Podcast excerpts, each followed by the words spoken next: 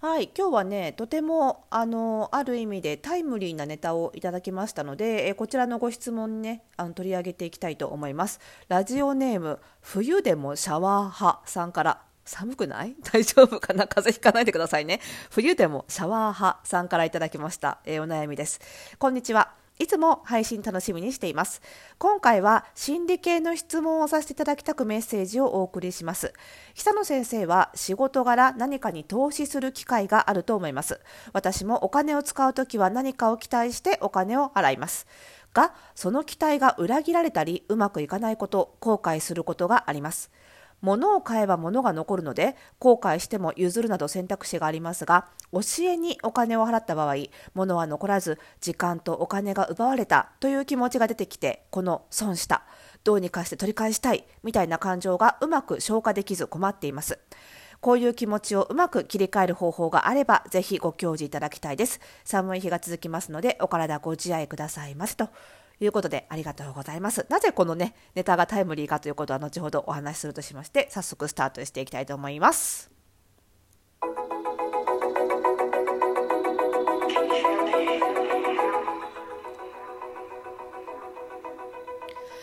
はい、ということで始まりました。おしゃれの呪い解くラジオ。本日で603回目の配信でございます。この番組ではあなたに巻きつくファッションへの思い込みイコールおしゃれの呪いをバーサバラと解いていきます。服装心理学をベースにおしゃれをもっと楽しみ、自分を変えるコツをお届けしています。お相手はパーソナルスタイリストで公認心理師の久野里沙です。本日もよろしくお願いいたします。さあ早速冬でもシャワー派さん。私は夏でも湯船派ですね。ありがとうございます。えっとね投資ねかなりします。あの特に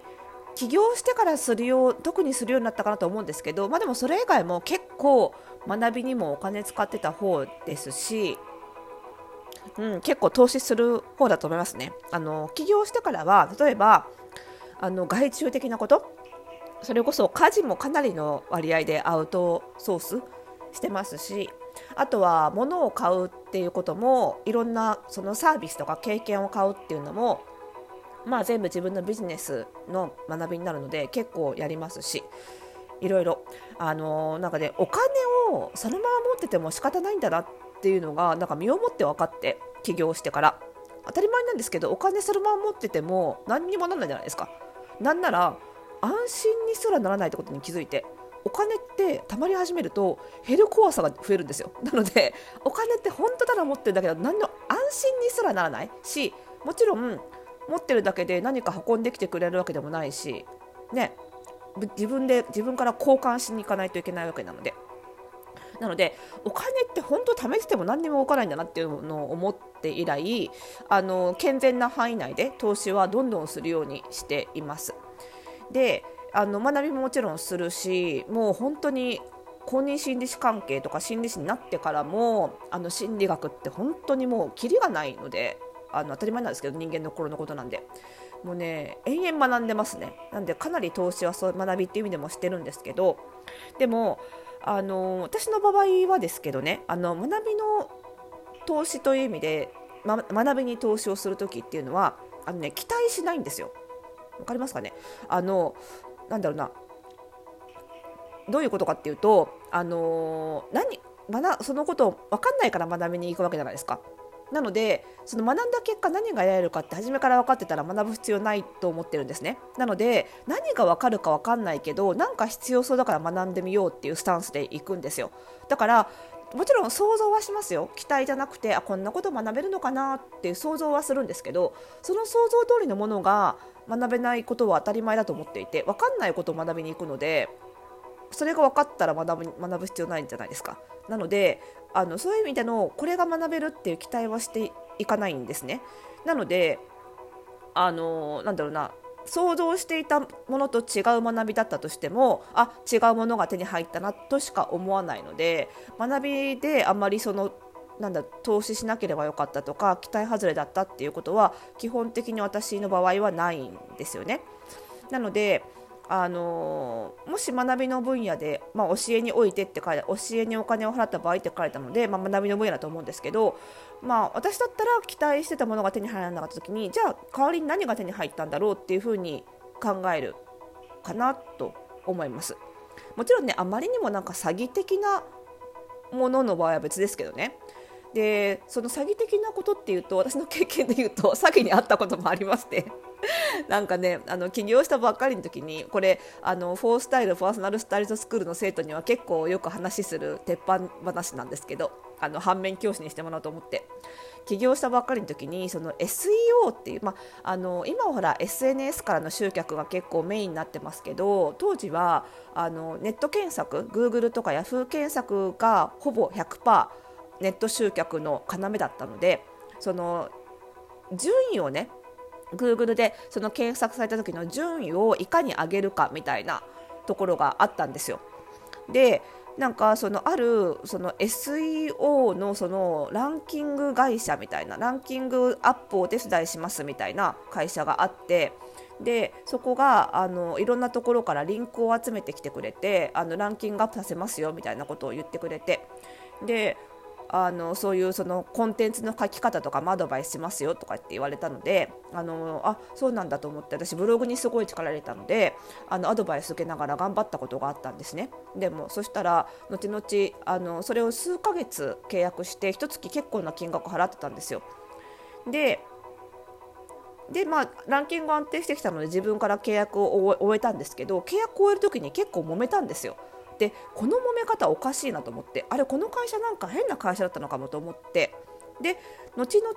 IT 系の会社だと結構取引が増えてきた時にちょっと聞いてみたんですねその道に詳しい人に。そしたらあそれ詐欺だよって言われて。あのそもそもそのランキングに乗りそうな会社に声をかけてで乗ったからうちのおかげだっていうだけであってそのその会社のおかげでランキングに乗ったんじゃなくてそれはもともと君の会社が君のブログがランキングに乗る見込みがあったから声かけられたんだよって言われてはあって思って 分かります？意味。お金を払わなくてもあの順位がは上がったんですよ。っていうことだったんですけど。でもそれすらももちろん詐欺は絶対ダメだし許さない。絶対詐欺した方が悪い。騙された私は悪くない。っていうのは思うんですそれ誰に対しても。なんですけどその一方でなんか私その時それに騙されてなかったらまた別の何かに騙されてただろうなって思うんですよ。っていうのは人間の行動って変わらないのでそのことに気づいて学ばなければ絶対同じ行動をするんですよどこかでどこかの時間軸で。だからまあその時払える金額で済んでよかったのかなってまあそういう勉強をしたかなと思うようにしてるんですその詐欺を許さない一方でね許さないって言ってもその会社も潰れちゃったんでどうにもならないんですけどでなので、まあ、そういう意味でもそのそうした取り返したいっていうことを後々まで感じることって私の場合はあんまりないんです。で、まあ、ここまで話した中でね冬でもシャワー派さんがそんなことは頭で分かってるとだけどそれでも悔しいしっていうことなのかもしれないなとも思うんです。頭では分かってるけどっていうね。でもしそういう問題だったとしたらあのー、そういう気持ちを簡単に消化したいとか切り替えたいって逆に私思わない方がいいんじゃないかなと思っていて。これは別にその、えー、冬でもシャワー派さんのご相談のその損してしまったとかお金を奪われたっていう気持ちに限らずネガティブな感情全般に言えることなんですけど結構ここのポッドキャストにお悩み相談してくださる方って大体最後の締めくくりがこういう気持ちをうまく切り替える方法があれば教えてくださいとか今回の冬でもシャワー挟みたいに。あとはこんな風に悩まなくて済むような方法を教えてくださいとかこんな悩みから早く逃れたいのでどうすればいいですかとかとにかくこの悩みネガティブな感情からいち早く抜け出そう抜け出したいそのためにはどうすればいいかっていうふうに質問されてくるんですよ。まあ、当たり前っちゃ当たり前なんですけど悩んでる状態ってすごい不快な状態だから人間としては早く抜け出したいって思うのはそれは当然なんですけどその一方で悩みってその冬でもシャワー派さんに何か大事なことを伝えようとしてその感情って起こってるんですよ。例えば今ここまでつらつら私そんなに後悔することないんですよね学びでってたじゃないですか。私は後悔しないんだけどでも冬でもシャワー派さんがそれにすごく後悔するそこそのことにすごく感情を揺り動かされるっていうのは多分そこに冬でもシャワー派さんがなんか気づくべき大事な自分の価値観とかがあるからだと思うんですよ。だからそんなに心が動かされる？だと思うんですよね。だとするといっぺんその感情としっかり向き合ってなんで私はこんなにこのことに後悔してるんだろうとかなんでこんなに悔しくなっちゃうんだろうっていうのをがっつり見てその根本原因を自分でしっかり味わっておかないと何度でも何度でもその感情って蘇ってきちゃうんですよ消そうとすればするほど。なんか体がどっか痛い時ってそこの場所が悪いってことを教えてくれてるサインじゃないですか。それをなんか鎮痛剤で無理やりごまかしたところでその薬が切れたらまた痛くなりますよね。でもそれは知らなきゃいけない痛みじゃないですか。その体がそこが悪いんだよっていうサインだから。同じようにその心に動くネガティブな感情もポジティブな感情も全部それであなたは心が動くんだよ。つまりあなたはそこに何かの価値観とか考えとか信念とかがあるんだよっていうサインだと思うんですよね。それをちゃんと味わってどうしてこういう感情が出てくるのかっていうのを見ない限りは何度でも多分浮かんでくると思うんです。それをやらないうちに消化しようとか切り替えようっていうのは、まあ、そもそもが無理なんだと思うんです。だからねしっかり向き合って掘り下げるべき時なんじゃないかなっていうふうに思います。ちょっと辛いけどね。でなんでこれ私が冒頭にタイムリーだって言ったかっていうとこういうテーマが今月の服装心理ラボのテーマなんですよ。自分の気持ちとしっかり向き合うっていうね。これね意外と特にネガティブな感情で皆さんやってない。そこに向き合ってとどまって味わうって。なんでかっていうと一見辛そうだから。でも向き合ったら向き合っただけ絶対大事なものが分かる。でそれは他の誰にも教えてもらえないこと。だって自分のことだから自分の価値観だから。だからこの技術は絶対身につけておいた方がいいと。思うのであのこれをねあの今月はみんなでワークでやっていきますのでちょっと一人では辛いなっていう場合にはぜひラボに入って向き合っていただければなと思います。